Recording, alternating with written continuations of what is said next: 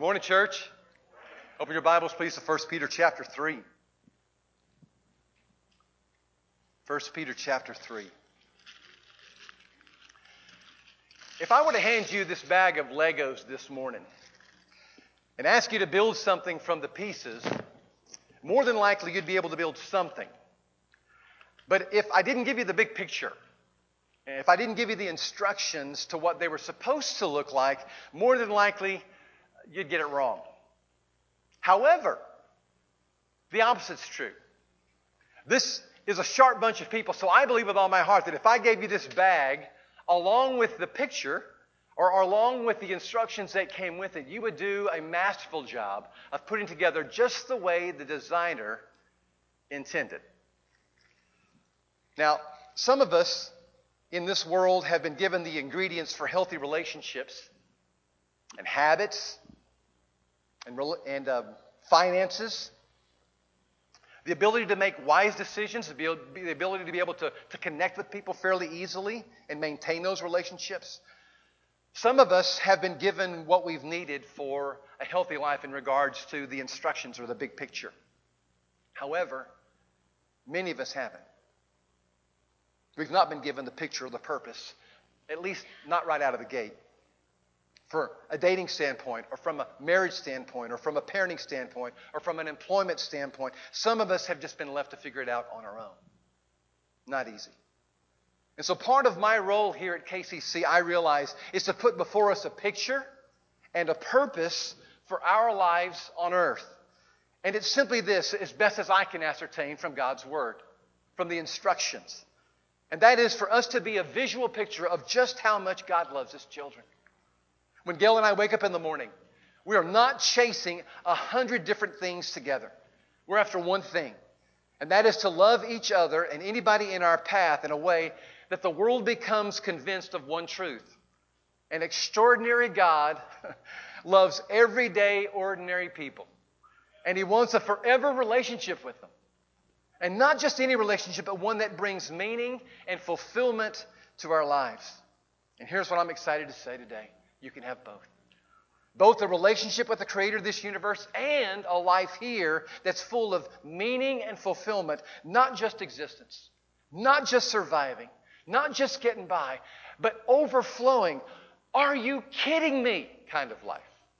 Now, that could just be me making this up, especially if I was in front of thousands of people and hoping to make money off of something you were going to buy after the show was over. This is directly from God's Word, directly from the lips of His Son that He sent, who was the living Word. Here's what Jesus said I came. The purpose for me being here was for you to have life and to have it to the full. And then He sent His disciples out on a mission to point everyone to Him so that they might have life. And who could do this? Only the one. Next slide.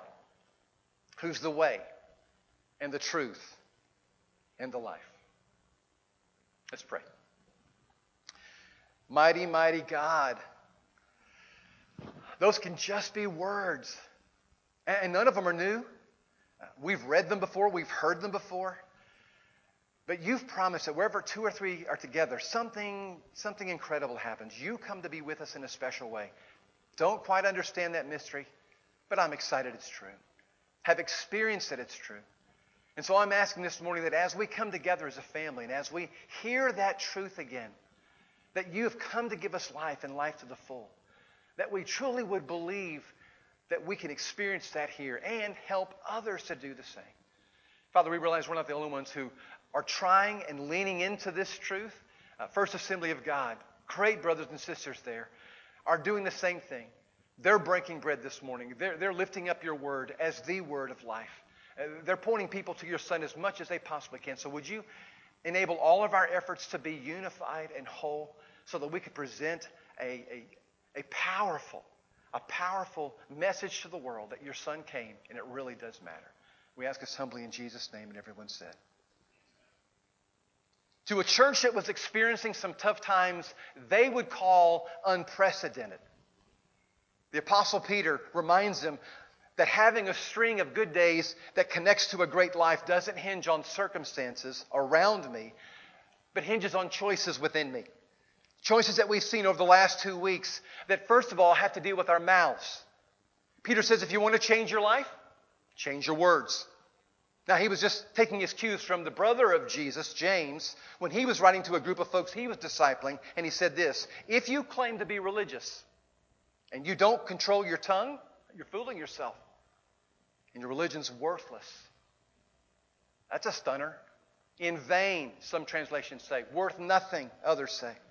Now, Peter's a bit more specific when he talks about what a controlled tongue looks like. He says it's a tongue that refuses to belittle people and to degrade people or demean people with our words.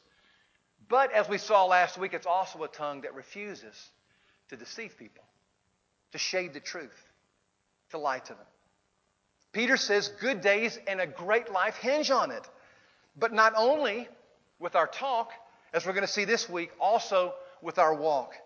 Specifically, Peter's going to encourage us, as you've got listed there in your bulletin and is out on the screen here, that if you want to love life and see good days, you've got to keep your mouth from speaking evil and from also speaking deceit, but also you need to turn from evil and do what's right.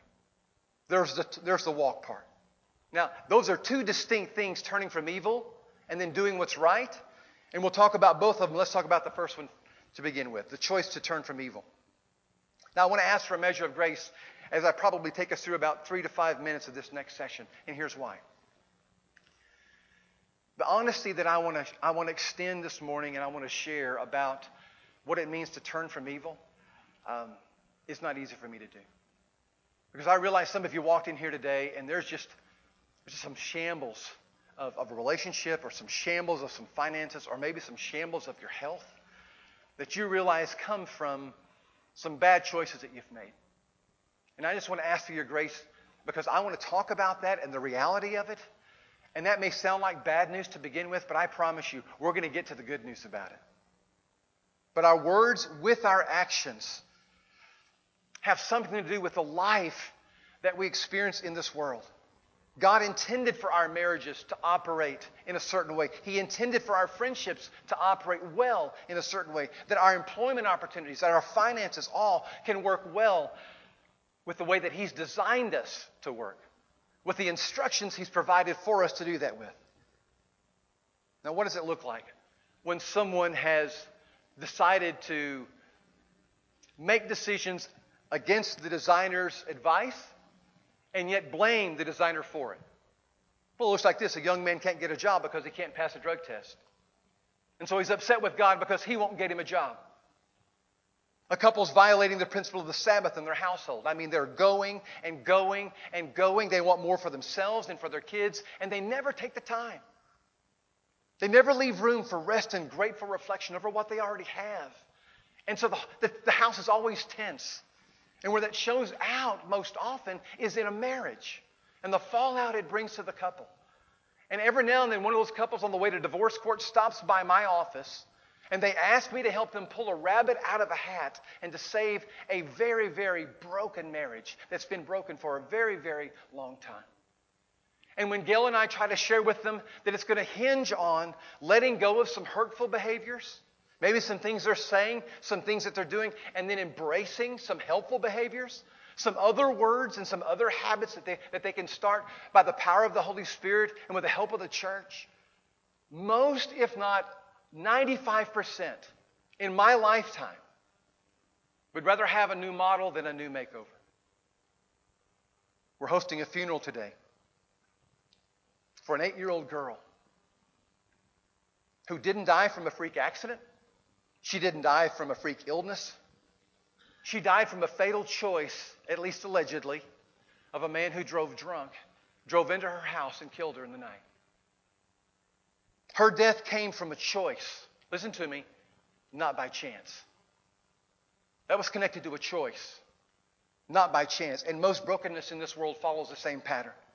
Relational disasters, monetary disasters, employment disasters, most of them happen not because of unexpected illnesses or unexpected unemployment, but because of disrespectful and disobedient choices.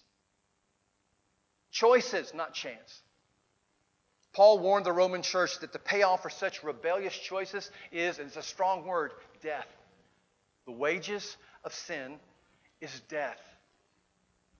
Now, those of us who've been at life more than just probably a decade, can understand this next statement that I think parallels that. That sin will take us further than we want to go, and it will keep us longer than we want to stay, and it will cost us more than we want to pay. And that's not the first time you've heard me share that truth, but I've, I have a love hate relationship with it. I appreciate the truth behind it, but here's what I hate I hate the fallout that comes from it. The reality of the, the truth is, is, is solid, yes. But man, the consequences are miserable. Michael Pena knows it's true. He's a good friend of mine. Years ago, he was a high functioning alcoholic. He made over $100,000 a year cleaning carpets back in the 90s. Very personable, very disciplined. He was a huge success in business, but he was a failure when it came to leisure. His leisure was forever tied to alcohol, and that's why. It bankrupted his marriage, and then it began destroying the relationship he had with his kids. And so one Sunday, he made a great choice. He put his faith in the power of the Holy Spirit and in God's Word to change his life. He came and asked for the prayers of the church to support him, and then he enlisted in a proven 12 step program called Celebrate Recovery. He was doing great for almost a year. Almost every aspect of his life was on the left and up. But on Thanksgiving Day, he went over to a young lady's home he was dating, and she offered Michael some wine with his meal. And Michael will tell you later that he should have made the choice to humble himself and say he was recovering alcoholic, but he couldn't have alcohol to drink with his meal. He'd just take tea or water. But he decided in the moment not to be embarrassed. He wanted to make a good impression on the girl. And so he took the drink.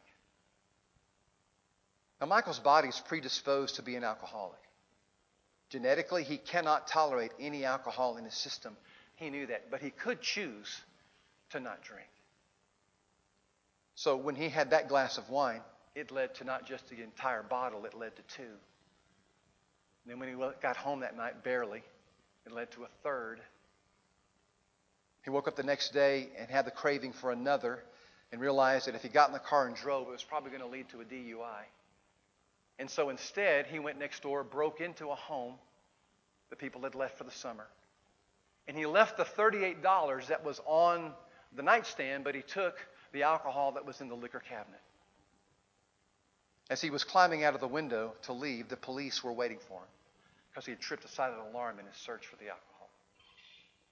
He was hauled off to jail, and while he was in jail, he was so ashamed at falling off the wagon and being caught burglarizing a home in the community that he had such a successful business in for so many years. He tried to kill himself. What he did was in the prison bathroom, he took off a shoe and he broke the, the protective um, cover over the light bulb and took one of the shards and was about to cut his wrist when the guard tackled him and probably saved his life. He was alive, but Michael will tell you that for the next four months, he wished he could have died. The DTs and the damage to his credit, not to mention his reputation, were just huge. Because sin will take you further than you want to go. And it will keep you longer than you want to stay. And it will almost always cost you more than you want to pay.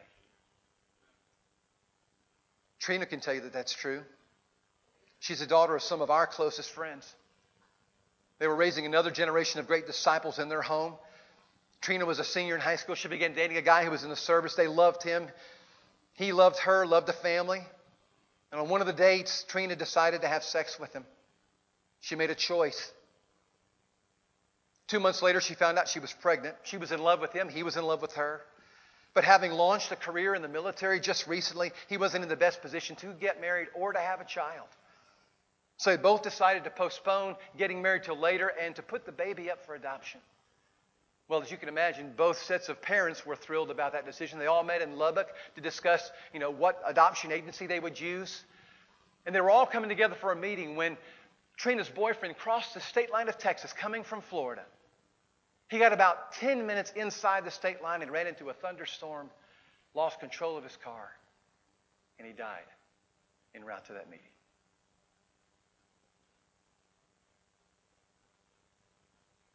Sin will take you further than you want to go. It'll keep you longer than you want to stay. It will almost always cost you more than you want to pay. How could God let that happen? Wait a minute, wait a minute, wait a minute. God let what happen? The hurt and the brokenness that took up residence in Trina's life after the accident was absolutely devastating. And she would be the first to tell you that that devastation came from her choices, not because of chance. The truth is, some of you are in a similar place. And that's why I asked for your grace before I entered into this section of the lesson, because I, I realize what kind of a mess you've been. I've been in a similar mess in my own life. And maybe miserable mess is actually what identifies that better than just mess. And the reason was because we made some miserable choices. I don't share any of that to burden you, I say it to bless you. because 1 Peter 3 says so much of our good days and a great life has to do with a choice. Hear me, not chance. And a God who loves you, who designed life on His earth, His way. You see, God's love for me, as we talked about last week, as kind of a preview for this week, is totally unconditional. He can't help but love you because that's who He is. He is love. So, no matter how good you perform or how badly you perform, how wisely you choose or unwisely you choose, He couldn't love you more and He couldn't love you less. Love from Him is totally unconditional. But His life for you, absolutely conditional.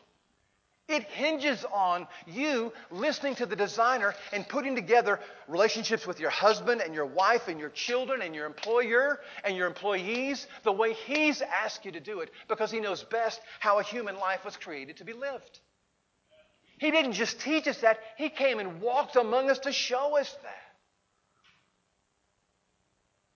From the very beginning of time, God says this My life for you has been planned out planned out.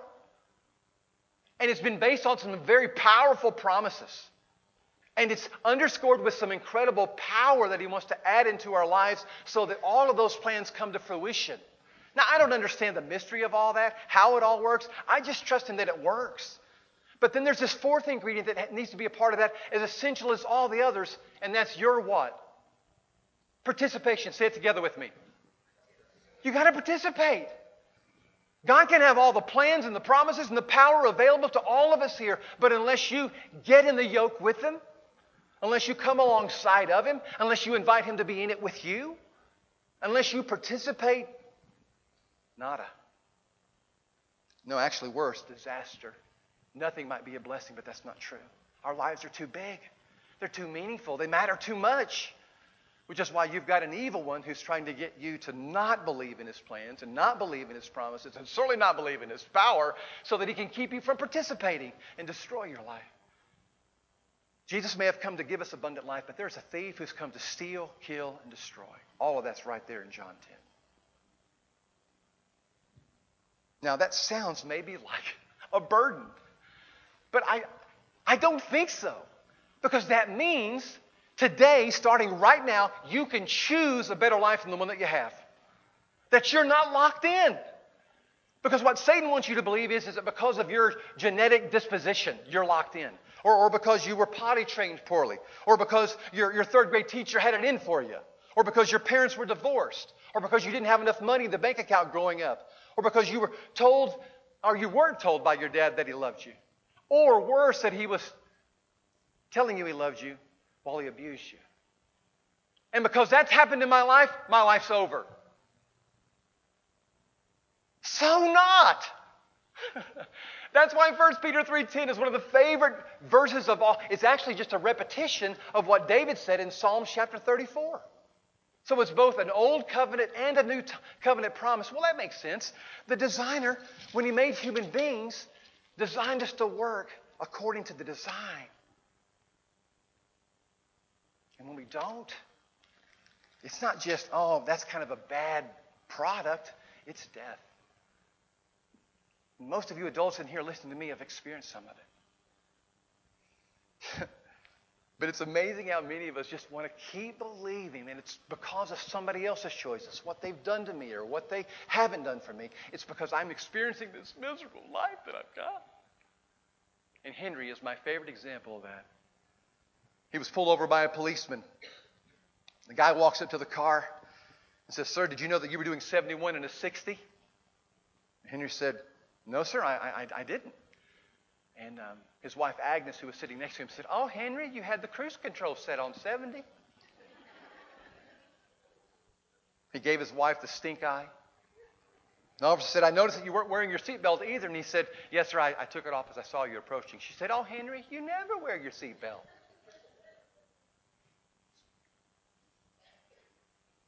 The officer also said uh, one morning, one more thing. He said, I noticed that your left tail light was out. Henry said, Well, thank you, sir. I didn't know it. And she said, Oh, Henry, you've been trying to get that thing fixed for weeks. Finally, Henry had enough. Said, Agnes, would you just shut up? The officer had had enough, and he leaned in and said, Ma'am, does he always talk to you this way?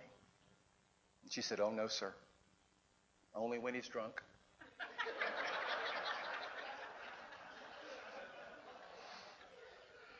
Now, I've told that joke better, but you laughed well.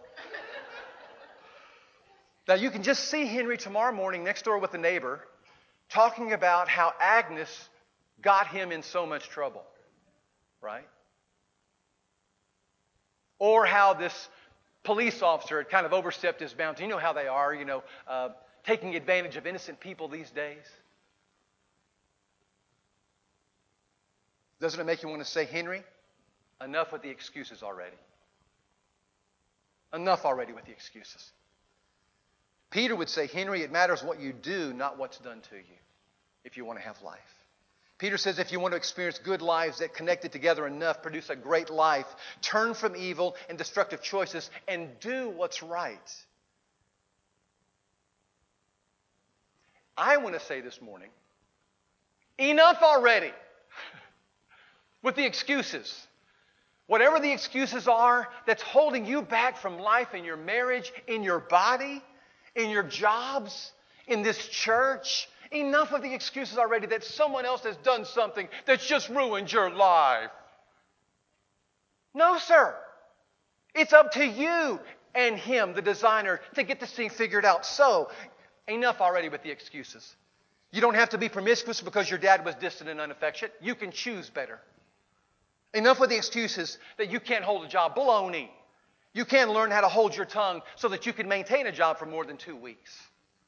You can choose to keep a covenant of your marriage regardless of how poorly your parents kept that covenant in front of you. You can confess that you've blown it and humble yourself before the God who made you and who designed you to work in some very specific ways. And you can say, Would you help me? And you know what he'll say? Every time. Couldn't wait for you to finally make up your mind that it's about you and me. Not others, but you and me. Trina and Michael both know the power of this. They both brought their brokenness to the church and said, We're a mess. We need God's help and we need the support of our family here to help us get our lives back. And because, as my nanny says, they fessed up, they got freed up. And they did. Michael went on to get a master's degree in his late 40s, and he lives today in Albuquerque, New Mexico, helping other addicts break free from substance abuse. Yay, God! Trina married a Navy SEAL, and they had another child to add to the one that Trina didn't abort. They raised Addie. She's a beautiful young woman, smart, intelligent. And you know what? Her mother gave her a wonderful choice to live. And now it's on Addie to do something with that life. It's her turn to choose. Michael and Trina will tell you that their lives have been graced because of decisions that they have made to turn from evil, destructive choices and to make choices, participate in choices that are good. Again, those are two very different things.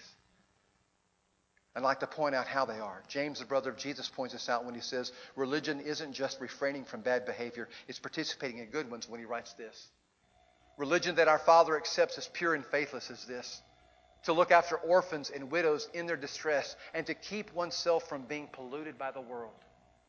Do you see him separate those two things there? Just like Peter did over in 1 Peter 3.10? Uh, it, it's, it's one thing to, to not pollute people's lives with your ugly choices. But it's another thing to bless people's lives, to participate in, in doing good to them. And those are two things that have to be a part of your walk. Not just what you don't say or do say, but also what you don't do, and what you participate in. On the fall, in the fall, On Wednesday nights, we're going to be spending some time with a brother in Christ who has become one of my heroes over the years. He loves passionately and creatively and is one of the best theologians, I think, of our time. His name is Bob Goff. He's a Christian lawyer who lives with his family in Canada. He serves on the faculty of Pepperdine University in their law school and also on the law school of Point Loma Nazarene University. Several years ago, he decided with his wife, whom he calls Sweet Maria, to set aside a certain amount of money that they have made and determined to live off of that. And I want you to understand this man is a hugely successful lawyer, has made some serious bank. But they set aside a pretty modest amount of money to live off of and then decided to give the greater part of their life. Probably, we're not talking 10%, we're probably talking 70% of his income to those who need help. An amazing guy. If you can't be a part of our class, I want to encourage you to get Bob's book. It will not only inspire you, I promise you, it will challenge you to believe that your love can make a huge difference in the world. Not that you have to give 70% of your income, but that you would give anything of yourself to somebody else and see what God would do with that. Now, what he's doing with that income is investing it in an organization he has called Love Does. And one of the major things it does is to go into horrible places some places in Uganda, some places in Nepal, some places in Iraq, to be able to help deliver children from bad labor practices and sex trafficking. Two areas that most of us will give money to but have very little desire to go be involved with. Bob realizes there's some people that need to be involved with that, and his organization is. One story that's not in the book that we're going to be reading. Again, I got to tell you, get the book. If you're not a part of our class, we're going to be doing it here in person on Wednesday nights and also going to be trying to do it in Zoom. I've never done a both before. We're going to see. But a story that's not in the book that won my heart to Bob involves a witch doctor that he took to court. In Uganda, witch doctors still hold people hostage in fear. Nobody was standing up to them, especially regarding a practice of capturing young boys and sacrificing them by cutting off their genitals, which was considered strong black magic. And all the boys died from it, at least those that Bob was aware of. Until a boy by the name of Charlie was abducted and maimed, and he survived the brutality. And the word got back to Bob, and his organization, Love Does, decided then and there to take this as an opportunity to take that witch doctor to court and have him put away for life. A witch doctor who just so happened to be the head of all witch doctors in the nation of Uganda. His name is Kabi. That's the little boy, Charlie, that's in the picture.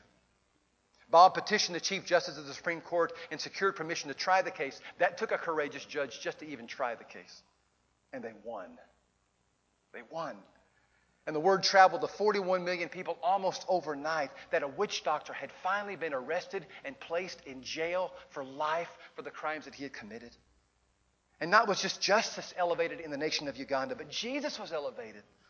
Because a Christian lawyer who would have kicked back and enjoyed just a simple life of luxury chose what God had blessed him with to use it to bless others who didn't have much. The story doesn't end there. Again, that would have been a nice story. But a doctor heard about what transpired with Charlie, and he calls up Bob and says, I heard about what happened, and I'd like to fix him. Bob said, You must not have heard what was cut off with a machete. You can't fix that. And he said, I'm the chief surgeon at Sinai Medical Center, and I can make him whole. It's what I specialize in. Bob said, How much is that going to cost? And he said, It would be staggering, but I'll do it for free. Bob said, Well, we have a lot of free needs. And so they traveled back to Uganda. Bob became his guardian, Charlie's guardian, brought him back to the United States. And the first thing that happened when he entered the States was they landed in LaGuardia and they were handed a note from a presidential staff. And it was asking that while Charlie was in the States, President Obama said, Could he come by the Oval Office? I'd like to meet him. He left there, flew to California, had the surgery, total success. And then, after he was well enough to travel, traveled to the Oval Office and spent some time with the President of the United States. Yay, God! I get to serve a God like that. He's my dad. He's my father. He's the one who designed me, knows how I best work, and knows how my marriage works, and knows how our church should work. He knows everything, everything. Think James Houston's smart? Oh, he knows everything and is dying, literally, dying to come get our attention enough to say, hey, look up here. We can do something great together. Now, the story doesn't stop there. I probably would have lost interest a long time ago. The story moves on. Bob gets Kabi back to Uganda and travels back to America, and God won't leave him alone with Kabi, the witch doctor stays after him, nudging him to go and share the gospel with him. And so Bob picks up the phone and he calls the, uh, the maximum security prison where Kabi is being held, and the warden says, Nobody gets in here. Bob said, Well, did I happen to mention that I'm also the proconsul for the General Republic of Uganda? Just so happens that 10 years earlier, through some crazy story that you'll get to read in the book, that Uganda came and asked him to be their, co- their, their general co counsel. Now, you don't know what that is, and neither do I. It doesn't matter. It's somebody important. Important enough for a warden to say, Well, you can come on in then. And so he does. He goes in and he sees Kabi. And what he finds is a man who's just been broken. Just broken. He starts talking to Bob about how terrible he feels about what he did to those boys. He tells him about his life and how witchcraft entered that life.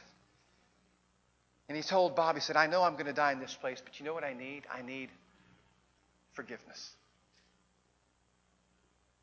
Bob said, I felt like I was talking to the criminal on the cross next to Jesus. The one who asked to be remembered, not forgiven. And then Jesus said, Today you get paradise.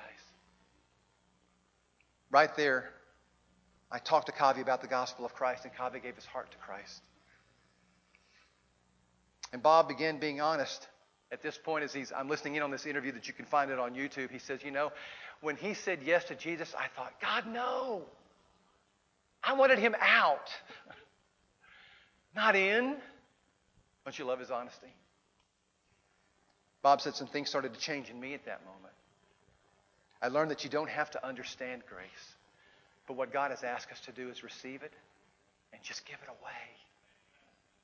That's what he's asking of us. Bob says, I met with Ka- I still meet with Kabi every time I go to Uganda.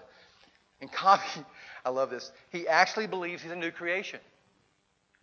that the old has died and that the new has come. Now, there's some consequences to his choices and decisions. He's going to be separated from society for the rest of his life, but he won't be separated from Jesus. Bob asked the warden if anybody there had presented the gospel to the other men on death row. And the warden said, no, and not even you gets in there. Bob said, Well, could Kabi do it? Warden said, Sure, he's on death row. Well, the warden actually allowed Bob to go with him, but Bob couldn't speak, only Kabi could. And so Kabi stood there with his hand in Bob's hand, and he shared the gospel with 3,000 men on death row. And Bob said he butchered the gospel. It was terrible. He said, I've never heard anybody preach it so poorly in my life, but the one thing he got right in it was forgiveness. And at the end of his sermon, he asked anybody there if they wanted to be baptized, and over 300 men came at that moment to give their lives to Christ. and when he started baptizing him, Kabi was doing the baptizing. He said, I don't know that he could do that. The gospel says that he could. Because the old man was crucified in the waters he was baptized in, and the new man was the one that was doing the baptizing. Because we serve a God that's that big. And his love is that big. And he's just looking for a vessel somewhere here in this room that he can pour that love into. And hopefully there will be another hole in the other side of that, either through your mouth or through your actions, that that love can flow out and into the world. What could his love do in you? I'm telling you, Peter says it'll give you life. A life like you never imagined. Never. So, enough already with the excuses as to why you can't have life. Enough already. The God of the universe says, Come on. Look at me. Love like me. And let's see what kind of life you get to enjoy. Enough already with the excuses. Father, we come to you this morning and easy to say, hard to humble ourselves and say, I am responsible. My choices, my way, not yours. And I'm asking this morning if you've brought someone here today who's, who's just worn out with blaming everybody else but themselves, that they'll fess up and get freed up. Thank you for your promise that that would be hap- that, that, that would be possible, that it would even be true. Thank you for the gift that you've given us through the cross and the resurrection that was your stamp of approval on that life and ours, that resurrection and new life is possible. So this morning, God, as we sing the song of praise to honor you, uh, we just ask you, please stir the hearts of those that are singing it this morning. And if they need to find someone uh, to share their burden with, please help them help them find me or help them find one of the elders. Help them find a trusted someone to say, I, I need to draw a line in the sand today and make this gospel my gospel. This life that's been promised to me, my life. And Father, if there's some of us here today who, who we have that. We signed on with you a long time ago. But to be honest, we have not been paying much of attention to the instructions. We've lived at this as if it's our life, not yours. We just want to get that back. Give you free, free reign and, and, and power to be able to do everything that you need to do to make new life possible in us and through us. And we ask us humbly in Jesus' name. And everybody said, let's go to the table, but let's sing first.